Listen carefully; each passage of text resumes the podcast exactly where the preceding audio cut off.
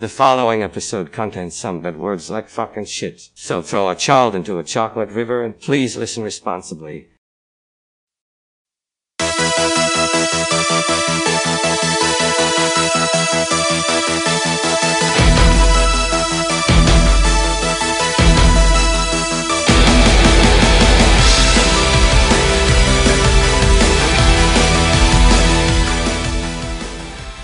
Beer me your ears because it's time for Beer Me a Movie. I'm Dave Michaels. I'm Brian Betts. And this is the show where me and Brian go back and forth week after week, surprising each other with what we're going to watch next, and also trying to survive just the general day to day of being in an office building in Bogota, Colombia, as you want to do. Yeah, I mean it's uh it seems like it could be a challenge occasionally. It shouldn't have to be a challenge. It's just an office building that's just right. doing business without boundaries or whatever the sign says in Bogota, Colombia, in the middle of nowhere in Bogota, Colombia. Right. But it's a challenge. You got to do office work and just survive the workday. uh, in the happiest office until it's not, until it's very much not. And we will Yeah. get there. Because this week, it's an audience pick, and it comes right from Donnie. He was very, very, very much in his Super element. in his element. Because we are talking about the Belko experiment from March 17th, 2017, directed by Greg McLean and written by James fucking Gunn. James fucking Gunn. I mean, and you could tell because Sean Gunn, Michael Rooker, all the the usual suspects are present. Oh, I thought you were going to say that you could tell because this might as well be a prequel to The Suicide Squad. Could be that. Could also be a, a sequel to Super. It could be. We'll we'll get to all this stuff here. You ever seen this thing before? Um, no, I thought I had. I had not. I'm in the same boat. Like, I feel like I remember the office stuff at the beginning, but then I don't remember anything after it. And my thought is maybe I like turn this thing on late night, like on Roku or something like that, and just passed out. It's possible. Like, oh, that looks interesting. I think I watched One a of those? different a different movie uh, on Netflix that takes place in an office where a bunch of people have to kill each other. That could also happen. That seems to uh, be a, a theme of uh, film in general. Apparently, Right? that's a thing that keeps getting made. Apparently. You want to get right into this thing? This one uh, kicked all the asses. Like every ass that has ever existed, it punted it. Like a good 60 yard coffin corner, pinned down in the five, kicked ass. Yeah, 79 out of 80 asses were kicked to the point of no return. exactly. Oh God. I'm I watched this last night and I'm like fired the fuck up still. it's a it's a lot. It really is. And it just keeps escalating and escalating, escalating until uh, it escalates until it can't anymore. Like, There's At nowhere that point, else I'm for it to go. exhausted. Yeah, yeah.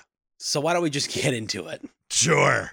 The first category of our our 10 category rating system is story and motivation, and for that we read the plot right off of Wikipedia. Mike Milch, played by John fucking Gallagher Jr. I don't know Oh, this guy yeah. from anything else, but he earned the fucking. I know him from the newsroom, and he's unbelievable in the newsroom. And I don't know why I don't know him from anything else outside of that. This guy should be doing way more work. He really should. He's a great actor. He's phenomenal.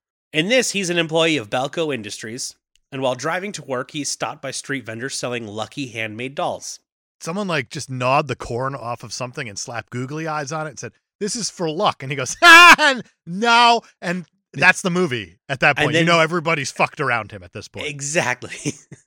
no, I don't I don't want your chewed corn doll. And then he shows up to work with it. So As like a gift to his girlfriend slash, I don't know what she might be. I Not have important. no idea. Oh, it's extremely important. But we'll get there. We'll get there.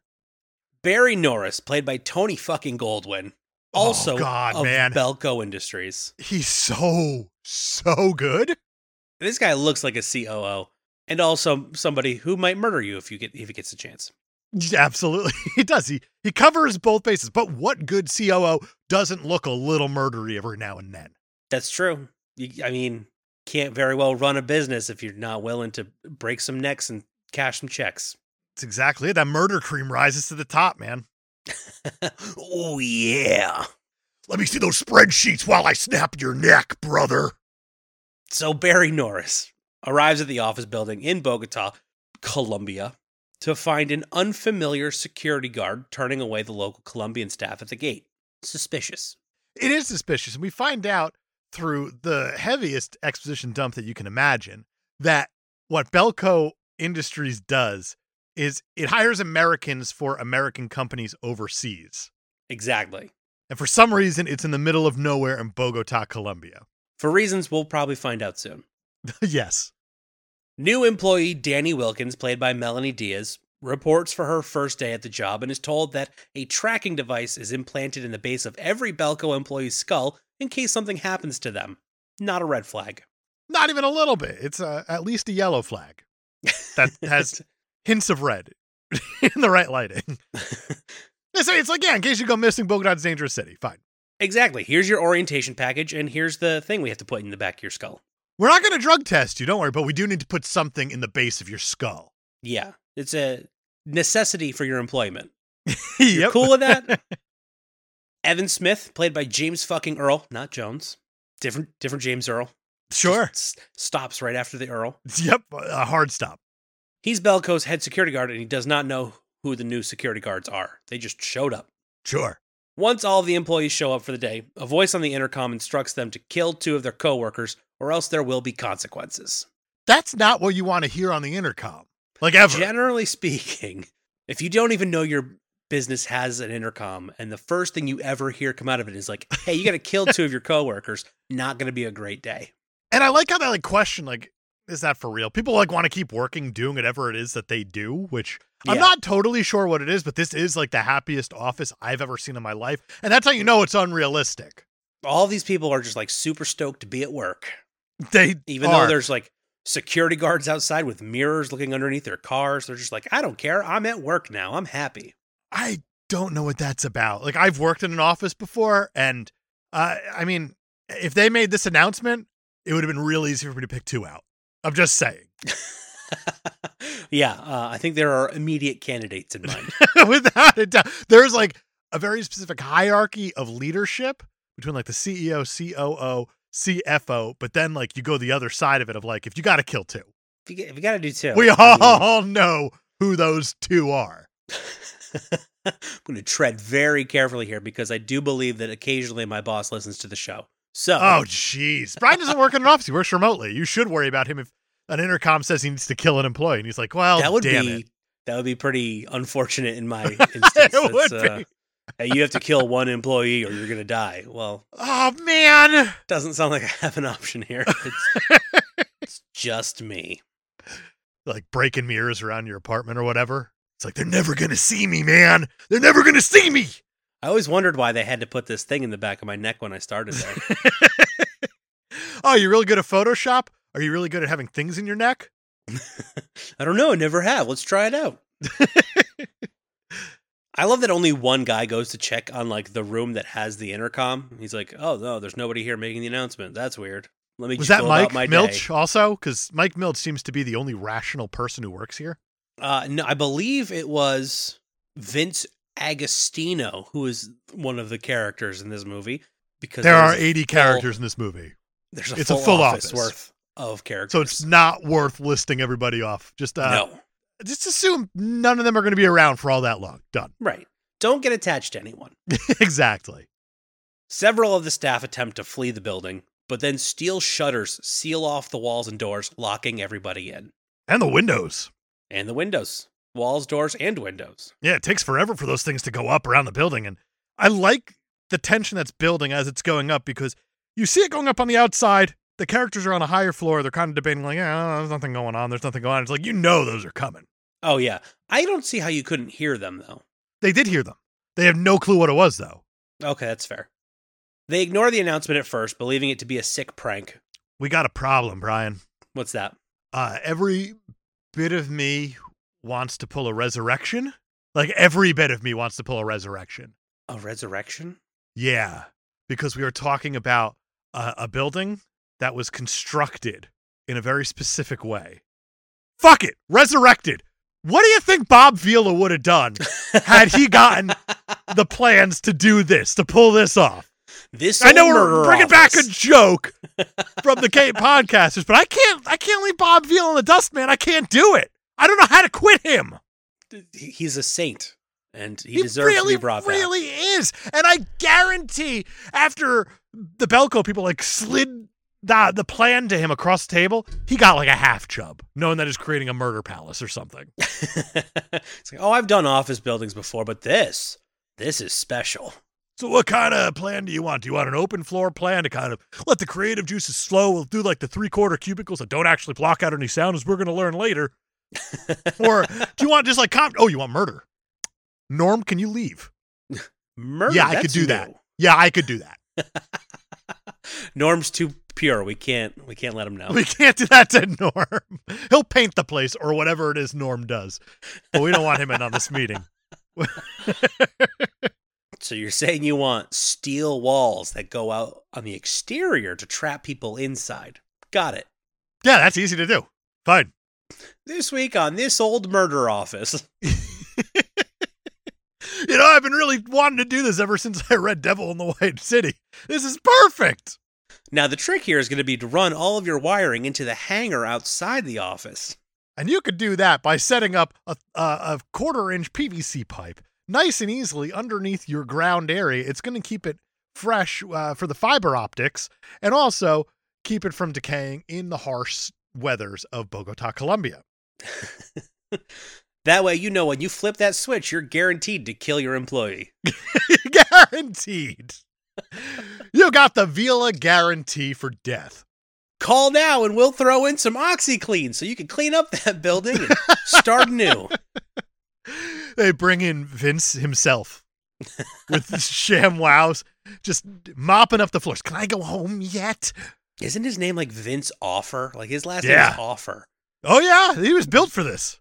He was built, Built for, for it. slinging goods. He would like fit in really well had he not been canceled on like the new Twitter because I feel like every ad I see on the new Twitter and it's like every fifth thing down is like an ad seen on TV bullshit or whatever oh it is yeah. of like he oh would've this is thrived. a glove with a light on it. Twitter was built for The pitchman. Mr. Offer. Oh dear. Offer also works in this movie, in that you're offing people. That's a stretch. Yes, but uh why not? Why not? After the set time ends and t- the two have not been killed, four employees die when explosives hidden in their trackers detonate and blow their heads apart. It is jarring. Uh, yeah, it is sudden, abrupt, and uh, yeah, jarring. Definitely jarring. Well, they think that there's like a shooter. That was my first thought of like, there's a sniper who's just picking them off. Right. And then for some reason, they do some sort of autopsy on the body with like a pen. oh yeah, They're just Barry, moving bits of skull around. And he's like, that came from the inside. the COO, is also little do we know, a mortician. Yeah, little do we know, yeah, And he comes over, performs a full autopsy with a ballpoint. as you do. Mike attempts to remove his tracker with a box cutter, but gives up when the voice threatens to detonate his tracker explosive unless he stops. How deep into your skull is this tracker? I don't know, but I feel like as soon as you take a razor blade to the back of your own head, you're done for the movie. You have to be done for the movie. I can't imagine that you have the precision to not fuck anything up royally. back there. I would think. I mean, I- I'm kind of thinking of it like Caddyshack style. Well, Boomer is just like, yeah, why don't you do? You take a, a blade and you cut his Achilles tendons. We slicing all day.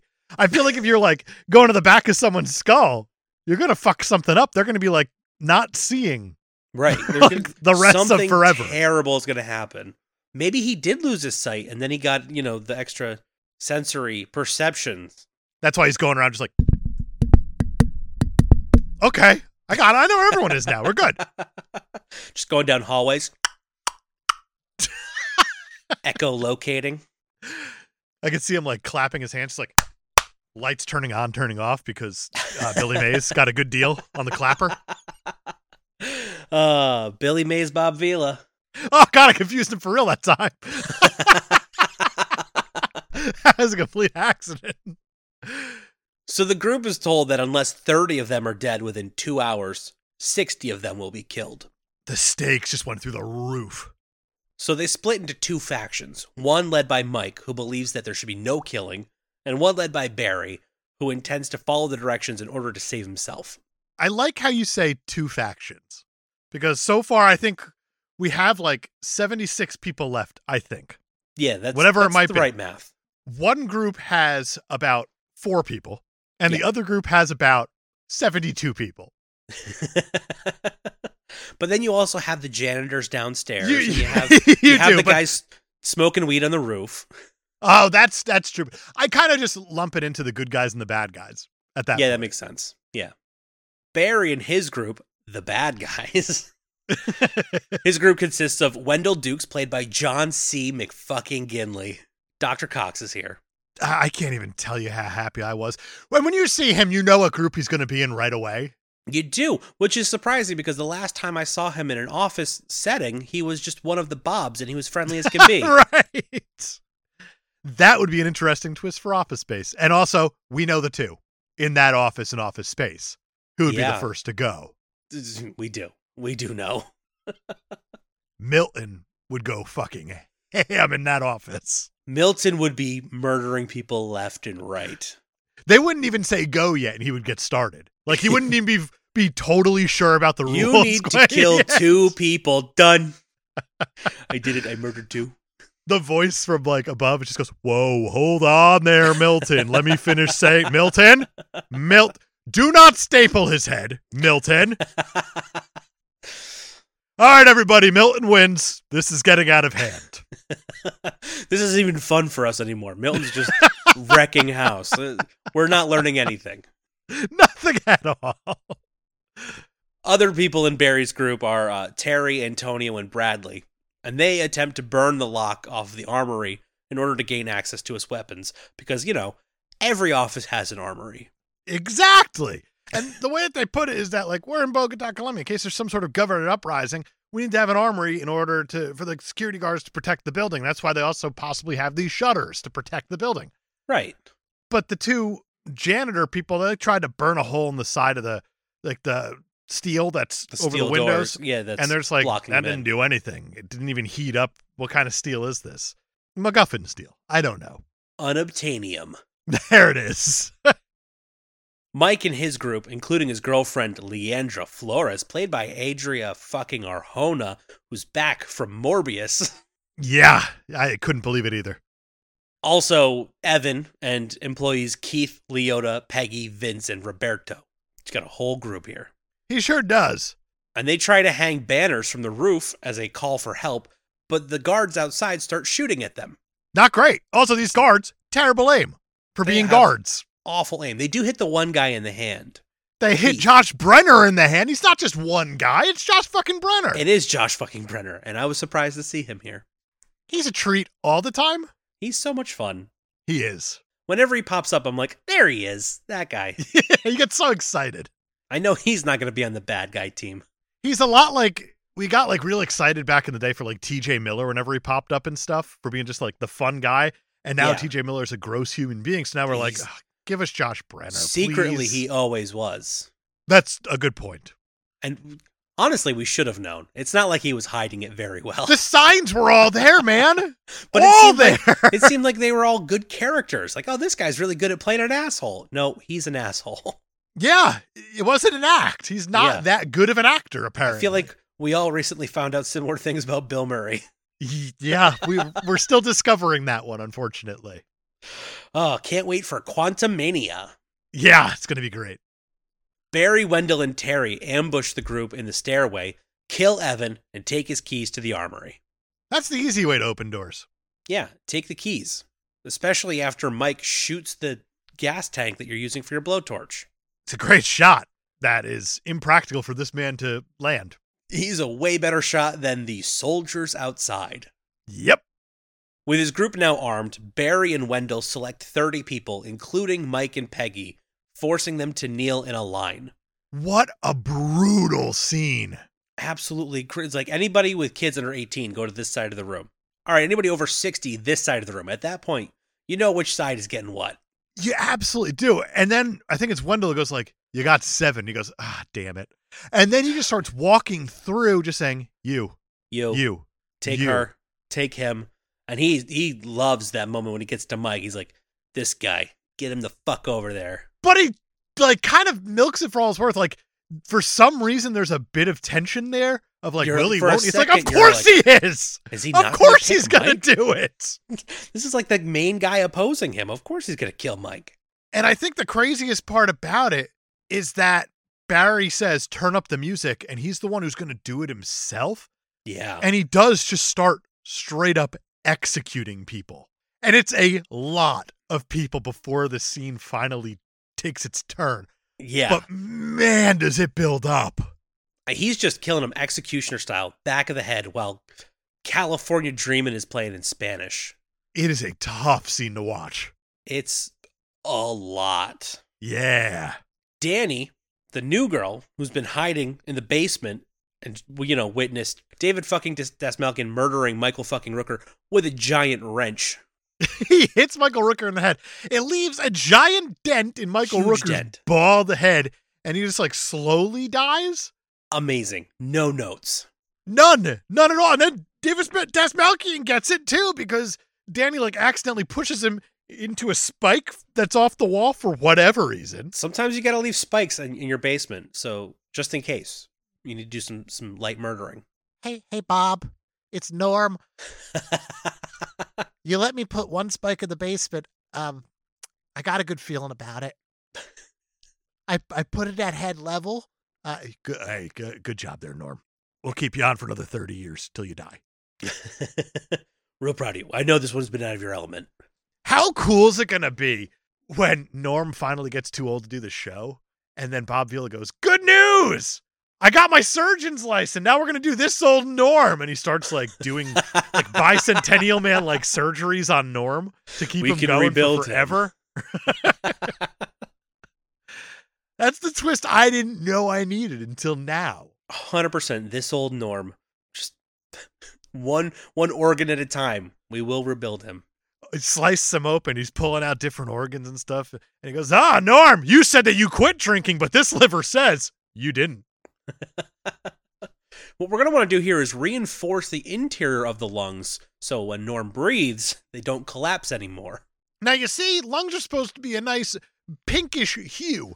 Uh, Norm, we're going to have to give them a little zhuzh and sparkle, and we're going to actually make them a nice turquoise so that they reflect the light properly in his lungs. All new fixtures here in the sternum area. and just to make sure that we're able to, to figure out what's going on in Norm without having to constantly cut him open, we're going to install a nice window here, a, a north facing window It's a bay so that the window. light can So- get in all properly in the morning. I would definitely watch this old Norm. Absolutely. would. We're also going to install a nice little window down by his tummy and make his tummy transparent so we could treat it like a creepy crawler set from back in the day and see what's actually churning in there. Norm, you said you didn't take my last fry, you son of a bitch. so Danny, she's been in the basement. She comes up, she sees what's happening with, you know, her boss executing people in the foyer. So she runs back downstairs, shuts off the building's lights before Mike gets shot, and then all of the employees immediately run for cover as Barry and his group start firing and killing several more people. They go on the hunt. Yeah. It's like, all right, you're not going to let us do it this way. We're just going to find whoever we can and kill him. No rules anymore, like there were rules to start. Continuation of no rules. Less, f- even fewer rules than there were. Quick question for you, Mike. Do you like bloomin' onions? Good, me too. Because we're treating this like the outback. No rules, just right. Just right. This is supposed to be a restaurant slogan. How does that make any sense? Sounds like fucking Kumite from You know- Bloodsport. Surprising lack of product placement in this movie for some reason. It's just in an office. What else are they gonna do? So hey, we need to we need to get some swing lines in here. Swing line played a lot of money so so that they can have their their logo throughout this movie where people are murdering each other with office equipment. That would be a very good flex by an office equipment company that wants to become more hardcore Yeah. Like that seems like a good move for like Alienware. or compact. Bring it Oh, back. yeah. That could be like their reentry back in. They're just like, are you sick of those pussy ass shits like IBM and Dell? Get a compact. It'll suck your dick. I just wanted one person to lift a monitor over their head, looking at somebody laying in the ground in front of them and go, dude, you're getting a Dell. And then smash them in the head with it. That would be the best bit of product placement ever. I'm not asking for much. no, this seems like a layup, really. Yeah. And it'll help with your $5 million budget. It absolutely would. Bradley and Antonio, who are two of the bad guys, get ganged up upon and killed by the employees. During all of this, Danny goes into the elevator shaft with Roberto. They like hide on the top of the elevator, and nothing ever goes wrong whenever that happens. No, I've I haven't even seen Mission Impossible. I've never seen Die Hard. Neither of I- those is true, by the way. I've absolutely seen Die Hard a metric fuck ton and Mission Impossible metric. I feel like I need to put the brakes on it. We got a lot of Cole Hauser hate, by the way. We we for sure what did. we said And, about, um, about Good Will Hunting. I'm standing by it because if if you list four movies that a man's in and one of them is Too Fast, Too Furious, I'm not a fan of the man's resume. I'm not either. And like, in, the fact is that you were able to list four things between 1997 and the year of our Lord 2022. it means you do not have my attention. I'm going to stand by the fact that the man is not getting as much work as everybody else in that movie. Agreed. and that was the statement, and it is not incorrect. Right. I've not been proven wrong yet. And to the people who bashed us about the Cole Hauser thing, how do you like them apples? Yeah, you did. You said the thing from the I said the from thing. the movie. I said the thing. Barry and Wendell hunt down the fleeing employees as the voice informs them that only 29 have been killed. Give him a fucking break, voice. Right? Come on, voice. Why, why you gotta be that way? But also, I get it. Like you're one shy. Just uh, do the other That's one. do the one more. Honestly, anybody, first person you see, kill one person. I can't imagine that even like the employees who didn't want to kill anybody wouldn't be like, we should probably kill one more so 30 of us don't die. You probably should. And yet, the two hour limit runs out, and the voice, NBC's The Voice, says that 31 more people will die. And of course, they that includes Terry, Leota, Peggy, Keith, uh, you know, people in the movie. It's just heads exploding everywhere. And it keeps going, and you're like, oh, good. Oh, good. Josh Brenner's safe. And then his head is the last one to explode. It is the last one to explode. It says, "Oh, good, it stopped." Because despite there being 80 people in this movie, you do get to recognize faces enough. They make them Yeah. like the look of everyone unique enough that you can kind of understand a, a good chunk of the people there. Yeah. It feels very officey, too. It does feel very officey. But as people are going, you're actually a little curious of who's going to survive, even though we obviously know who's going to survive. I had a theory running this entire movie that Danny was going to survive because I thought she didn't actually go and get the thing implanted. We'll get there. We will get there briefly. Uh huh. Uh huh. Uh huh. Uh-huh. Uh, there's only 16 survivors now, and everybody is informed by the voice that as a final task, the employee who has killed the most people within an hour will be spared. And I like how he gives like the running tally, and Ugh. the COO Barry's like at eleven. The next closest is seven, and Ah, John then C. McGinley is seven. Yep. once again, all hell breaks loose. And everybody's just killing everybody to move up the leaderboard in hopes of surviving. I like that Danny and Roberto are in the elevator shaft and they say, and Danny has one kill because she killed David Desmalkian. Yep, And Roberto just like kind of slowly moves away from her. it's a great touch. It's so good. Wikipedia says that Barry finds them in the elevator shaft. He doesn't. He gets in the elevator. He gets in the elevator and pushes a button, and then Roberto says, "Oh no, he works on the top floor!" Way too loudly for being in hiding on top of this elevator. Yeah. To which Barry like fires the gun upward, and then he's like, "I don't know why I wasted that, but he's about to get smushed." Exactly. And Danny gets off on, on- into the elevator shaft, but Roberto gets crushed and killed in the elevator shaft. But that gets Barry stuck in the elevator for a little while. It does. And does that count as a Barry kill? I think it does. I think it should. that does. Yeah, it does count as a Barry kill. Okay. But while Barry is stuck in the elevator, uh, Dr. Cox is going around killing a ton of people. He is. It's like that episode where he gave everybody leprosy or whatever using was it Jill's organs? passing him around. Then he goes into a deep depression, except this time, there ain't no depression. No, he's having the time of his life murdering these people. He found a bathroom with obviously one door. It's bathroom. And man, that's the best possible scenario for him. And he's Oh, just slicing and dicing. It's like fucking Vince Offer with a slap chop in there. He's having a great time. right i like that he had like his his meat cleaver earlier and then he found like an axe and he has a gun but he's like i'm going back to the axe for a little bit just to make it fun for me He had a good time. leandra finds two employees marty played by sean fucking gunn who's been here the whole time high as Yep. hell dumping out water because it's like it's psychotropic man It's in the water, man. I'm saving your life. and uh chet who's another guy and they are collecting the unexploded trackers from the heads of people who have died by other methods. And they tell her that they're planning to use them to blow up the wall, which sounds like a good idea. So the three of them team up. Very then- briefly. Marty and Chet both get killed by Wendell. Yeah, very, very quickly after that. But it is a good plan. And Leandra's like, no, that's a good plan, man. That's Yeah, a good that- plan. That's I- not bad. Yeah, if it were a stupid plan, I'd tell you stupid plan. It's a good plan. It's a good plan. We're gonna you know what? It's worth trying. We have bombs, we have fire, we could do this. We absolutely could. But they get killed by Wendell. And now Leandra, who has a little bit of history with Wendell, because he's, you know, Dr. Cox is the creepy guy in the office. He keeps hitting on her, and she's not here for it. No, he says something along the lines of like, listen, you're sending a lot of mixed signals. I've seen the looks. I've been returning the looks. And she's like, you're a fucking pervert, man. Yeah, and he's like, "Don't call me a pervert." And then she gets to kill him. So you know that's that's fun. so fucking violently.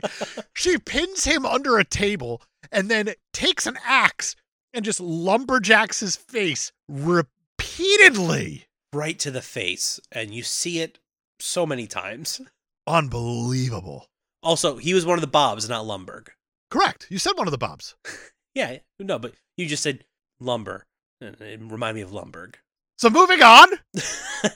Yeah, I'm gonna need you to not try to make any more Office Space jokes. That'd be great. That'd be great. Leandra kills Wendell, leaving the final six survivors Vince, Mike, Barry, Danny, Leandra, and cafeteria lady Lizel, who was killed shortly afterwards. Sure. Barry shoots Vince and Danny, and that's when my theory that Danny was going to survive went out the window. How great was that though? Because she does like a badass thing where she like drops down from the elevator. She's like, "Hell yeah!" And then uh, Yeah, she doors open up and shimmies it's across just right in the fucking dome. instantly, just like the elevator door opens, bam, right in the forehead. Done. And I was like, oh, I thought she probably didn't have a tracker and was going to be an extra survivor, like a she was Like gonna an be the one to inside man in a Figure it way. out. Yeah, Yeah. But he kills them and also shoots Leandra. And with Leandra's dying breath, she proclaims her love to Mike, and that makes Mike so mad. It does. Mike, who the entire movie has been the guy like, we can't kill anybody. We can't give in to this guy. We got to find a different way. Uh, well, he, in a rage, has a brutal fight with Barry, in which Barry gets the better of him at first, but then Mike fends Barry off using a tape dispenser uh, and then eventually bludgeons Barry to death with said tape dispenser. In front of like a PowerPoint presentation, which is just so appropriate. It's so good. It's like the orientation video for Belco Industries. It's like our 40 locations, blah, blah, blah. That's a good touch. Sure is. Still wish it could have been Adele. Missed opportunity again, man. It's uh, there's so many chances here that they just did not take. Yeah. Well, I mean, if you have a tape dispenser, you use a tape dispenser. I liked it when Leandra was walking around with the part of the uh, the paper cutter. Oh yeah, Lethal. made her own machete. Good stuff. The building is then unsealed, and Mike is the last survivor, and the soldiers escort him to the hangar next door. And there, he meets the owner of The Voice, Greg fucking Henry. Yep. who says they're part of an international organization studying human behavior. And I love this scene so much because it sits him down and Mike wants to ask questions about what just happened. And he says, No, no, no. We're here to ask you the question. So, on a scale of like one to 10, how did this experience make you feel? And he's like, earnestly trying to get an answer out of Yeah. him. What for the emotion are you survey. experiencing right now? Sadness, anger, Confusion? Anger? confusion. As he and his colleagues question Mike about his emotional and mental state, Mike notices a panel of switches that correspond to the 80 employees. Having secretly planted the trackers that Marty collected on the soldiers and the voice, he flips every remaining active switch except his own. The trackers explode, killing the soldiers and wounding the voice before Mike grabs a gun and kills the remaining scientists. Yeah, Mike goes h- ham on everybody. He goes, all of a sudden, this guy that was, didn't want to kill anybody is like, well, these guys, they, they have it coming. they gotta go, man. I, it feels like even after he answers the questions, there's no way he's walking out of there. So I get it. It's the right move. The voice attempts to reason with Mike and appeal to his moral beliefs, but Mike just shoots him in the head. Yep. He then leaves the warehouse in a state of shock, It's like a state of shock and a state of like relief. euphoria almost Yeah. because he like gets on his knees, he Shawshanks up to the sky. He totally Shawshanks. It becomes apparent that Mike is one of many soul survivors from similar experiments being watched by another group through security cameras. A new voice states, End stage one, commence stage two. What a cool ending. Oh, so good. It's like we knew how it was going to end, but then it does the twisty and like, man, It ramps it We up a needed little that. bit. And it's like, just wait for Belko experiment two. this movie is it fucks so hard. Oh, this movie fucks. For sure. it really does. it, it both fucks and fucks you up. It does. And I think it falls under one of those like, is it a good movie? Meh. Is it a great movie? Oh fuck yes. Yeah, yeah. It's a it's a good time. It's really and this is like not my genre of choice at all, No. but it holds your attention and does not let go. I completely agree. I think I want to go with like a five for story motivation. Like there's not really a whole lot of story. No, there's And not. there's- A- and it's predictable. Mm, There is motivation. It is very there's predictable. lots but- of lots of motivation, and it's mostly survive. yeah. It, it doesn't mean it doesn't rule. Yeah, oh yeah, it's it's it's good. I think a five is probably appropriate. That brings us to our next category: casting. There's so many people in this movie. It's all James Gunn's friends for the most It is, part. it's- They're all back. I love that Michael Rooker got to choose his own death. That's fun. It is a, a blast, man. I really like the casting in this. it feels like an office. Like everybody in here, I'm like, oh yeah, that's the guy in the office that does the thing, and that's oh, this is the guy that is excited to be there every morning, and it feels real. I'm willing to go like seven, Yeah. like a, a a dirty seven. also, like it feels I think too high. I think the casting of John Gallagher Jr. is inspired. Oh, he's terrific, man. He's so good. He, I mean, he's ideal for this role too. Watch him in the newsroom. He's even better there. Yeah, I'm very curious now. I want to I want to find more of this guy. Let's give this a 7 for casting and move on to protagonist, which is Mike, the aforementioned John Gallagher Jr. He's a pacifist. Yes. He is being mostly rational until he's not. right, there's a couple of times where where he does some things that you're like, "Uh, I don't know if I would have done that, Mike, like when he tries to pull the tracker out of his head or Yeah, after he's warned the next person to try to hang a sign will get murdered and he tries to hang another sign. He tries to sacrifice himself for that and it yeah. He has a couple moments where he does this thing where he just starts doing something, and people are saying like Mike, Mike, Mike, Mike, and he's Right. not responding. It happens a lot. it does. He's a man with a with his own mission. Six, no, five. 5. Yeah, It feels low. yeah, but also it's super predictable. like That's true. you, you know You where this know- is going. as the way soon it's as set he up. shows up and doesn't want to buy the corn thing, you're like, all right, this is our main character. He's gonna survive to the end. Yeah, there's not a whole lot of surprise. Like it would have been really cool if someone else survived for whatever if they like had built up character elsewhere. Like Danny, like and if make Danny it a had- surprise. yeah. Let's talk about the antagonist, The voice, the voice, he's very good. but also uh, Barry. You kind of have to lump them together for sure. because Barry's Barry really good. Immediately just Ugh. buys into the voice and says, "We got to do this thing." Yeah, Barry is really good. The voice is really good. I think Tony Goldwyn puts on a bit of a show up front. Like he does a really good job until he's just straight up evil. He's the first one to say, like, okay, like there's these steel reinforcements for you know because we're in a dangerous area. This is probably somebody pri- playing a prank. But then, as soon as people's heads start exploding, he's the first one to be like, "We need to kill everybody." Yeah, which is a, a pretty big jump. huge jump. I want to go with a six. Yeah. Six. Yeah. I had my finger on seven, but I think six is probably more. I don't know. They do kill. I'm okay going seven. I like them they quite a kill bit. 79 out of 80 people. So I, I'm going to. I That's think pretty seven good. Oh. is. Seven's warranted for that. okay, we could do that. Let's talk about James Gunn's screenplay. It's very simple. Oh, it's super simple. it's it's a. Uh, uh, I think something like James Gunn worked in an office for like one day, and he was just like, "I got an idea. Like, fuck everybody in here." Well, apparently the trailer came to him in a dream, and he's like, "Well, I got to write this movie," and it, the first draft only took him like a week. Yeah, totally checks out because not a whole lot happens here. He basically just like does screenwriting 101 of just like establish this uh, the character, establish the scenario, establish the location, and then go. And then let everybody run wild. Uh, it's it's okay. Yeah, Uh, It's super fucking basic, even for there's like- nothing super ah. memorable from the script itself. No, there isn't. Four. Four. Ooh. Yeah, we're going hard on this movie. I am going hard on this movie for fucking loving it, which is uh, I, I'm just being Yeah, realistic. it's true. Um, style and tone. Like an eight at least. Yeah, this thing is I love the way this thing looked. it's it's unique for sure.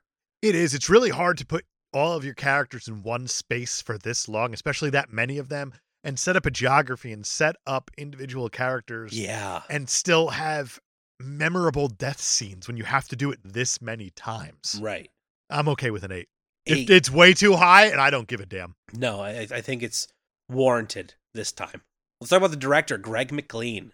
You did a good job, man. Again, He did- putting all of your characters and this many especially into this enclosed space and trying to make it all work.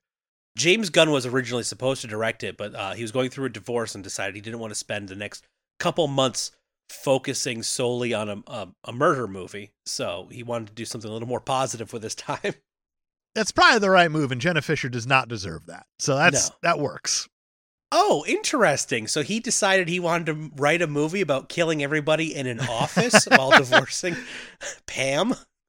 How about that? I just It came to uh, me in a dream. connected those dots.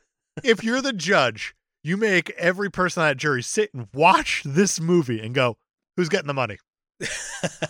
You tell me at this point. James Gunn woke up in the middle of the night, cold sweat, like, I have to kill the entire fucking office. Oh God, But anyway, He- Greg he, McLean. does a good job. famous director Greg McLean. Now, um, seven. I don't know. Yeah, That's probably too high, but probably. good. I like it enough. Uh, He really hasn't done much since this, so I'm not gonna hold that against him. He did this. That's no, he enough did for me. this. It was good.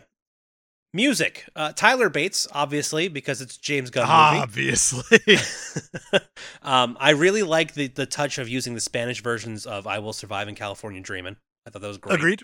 The score itself, I I know nothing. I don't remember it at all. I don't know either. And it, it feels like there's touches of like stuff from the Kingsman in here where you're trying to use a song to overlap this really harsh scene in front of you, but it's like a Yeah. song that you normally wouldn't think of being put there. It's okay. It's not Tyler Bates' best work. I think No. I'm gonna go with like a four. Yeah, 'Cause yeah, I, I don't know any other songs in this thing. exactly. It's just those two songs that are that Right. really. uh, Next category: box office. This one's actually surprising. It opened seventh the week it came out. Came out the same week as the live action Beauty and the Beast. Jesus, how? Um, because Beauty and the Beast made all of the money that week. That's true, but I never heard of this movie before we did this, except, except for when I fell asleep while watching on Roku one time. Yeah, yeah. Well, especially because like the the other movies that were out when it came out: Kong Skull Island, Logan, Get Out, Lego Batman, Oh, jeez. John Wick Chapter Two. I mean, this thing placed Bangers. seven against all these bangers. It made Yeah. it made five point seven million its opening week. Uh, Four million of that was its opening weekend against a five million dollar budget.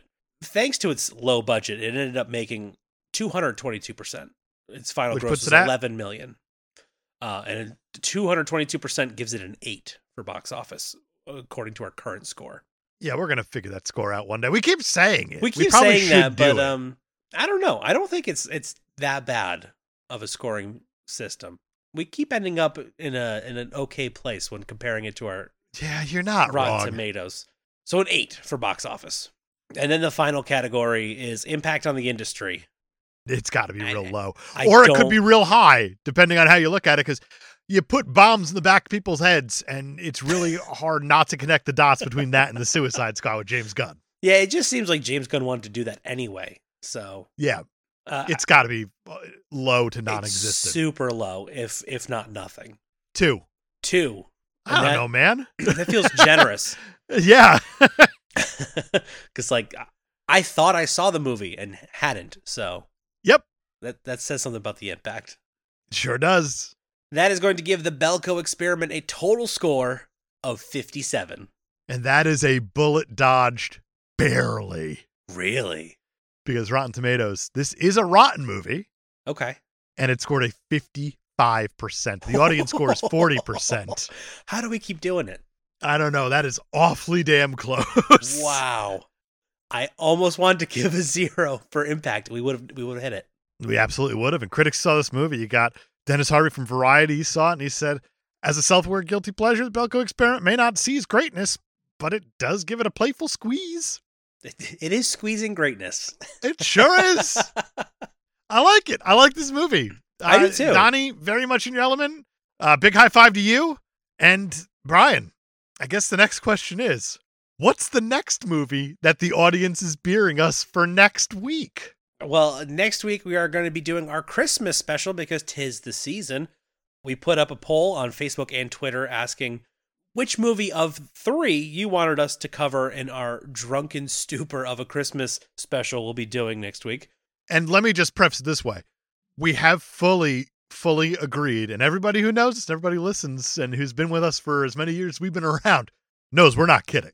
No, no, it's it's likely to be a shit show. I canceled all my meetings for Thursday because we're recording this on a Wednesday just to be safe. I probably should do that. And we're going to be lubing up before we record the Christmas episode by talking about our Patreon episode, which is the Kirk Cameron movie Saving Christmas. And Brian, I watched it last night Oh no. and I, I, I'm going to be going into whatever our Christmas episode is fully loaded. I right. promise you that. All right, cool. Sounds like crappy hour is is a good name for this what we're doing. I'm glad I have days to figure out the silver lining on that movie to follow our rule of not every movie is great, not every movie could be crap, whatever it is. There- Right. Uh, oh, Celebrate boy. the the Oh, bad boy, while oh, tearing boy. down the good. It is a challenge, my friend. We're gonna we're gonna celebrate it somehow because that's what Jesus would want. We'll get there. Yep. we will. Only on Patreon though. The results of our poll: uh, A Christmas Story. Twenty percent of you voted for A Christmas Story. Twenty-five percent of you voted for Home Alone. Uh, and then the overwhelming winner here was Christmas Vacation with fifty-five percent of the vote. So we will be talking about National Lampoon's Christmas Vacation. We will. The shitter's gonna be full. It's gonna be great. I can't wait. So get out your Wally World commemorative glassware and get ready for us to nog you a movie. Nog you a movie. Look at you. Yeah, I've had that one in the chamber for a minute. I could tell, man, the smirk you had on your face. Oh, sometimes they Ah, come to me in the God. moment. I still get the same smirk. like I I just wish that there was like a waiter in your apartment right now, just like coming to you with just a plate of shit because what your Yum, smirk yum, was can yum, only be yum, yum. described as shit eating.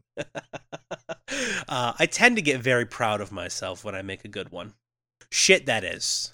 Yeah, no, that's uh, fair. I get it. I totally get it. Uh, until then, be sure to rate, review, subscribe. Join us on Patreon for Crappy Hour and email us your questions and comments. BeerMeAMoviePod at gmail.com. We did just recently get a message from from one of our patrons, and uh, you know who you are. We hear you, and uh, stay tuned. Follow us on social media at Beer Me a Movie on Facebook, Instagram, Twitter, Twitch, and at Beer Me a Movie Pod on Twitter. And starting in the new year, we're going to be doing a whole lot more with asking questions, getting questions from you guys week to Yeah. week. It's really hard to do it right now during the holiday season. We're trying to squeeze in all these episodes to make sure that you get your good, good content every single Monday.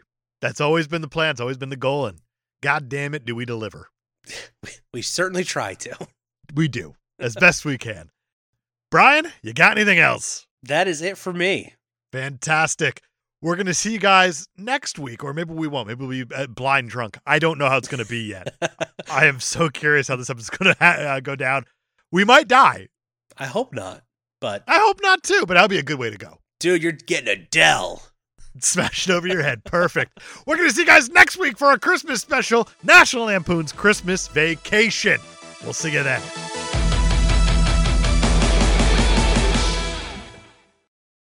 Next week, Come with me and you'll see a world of pure inebriation. We will see you then.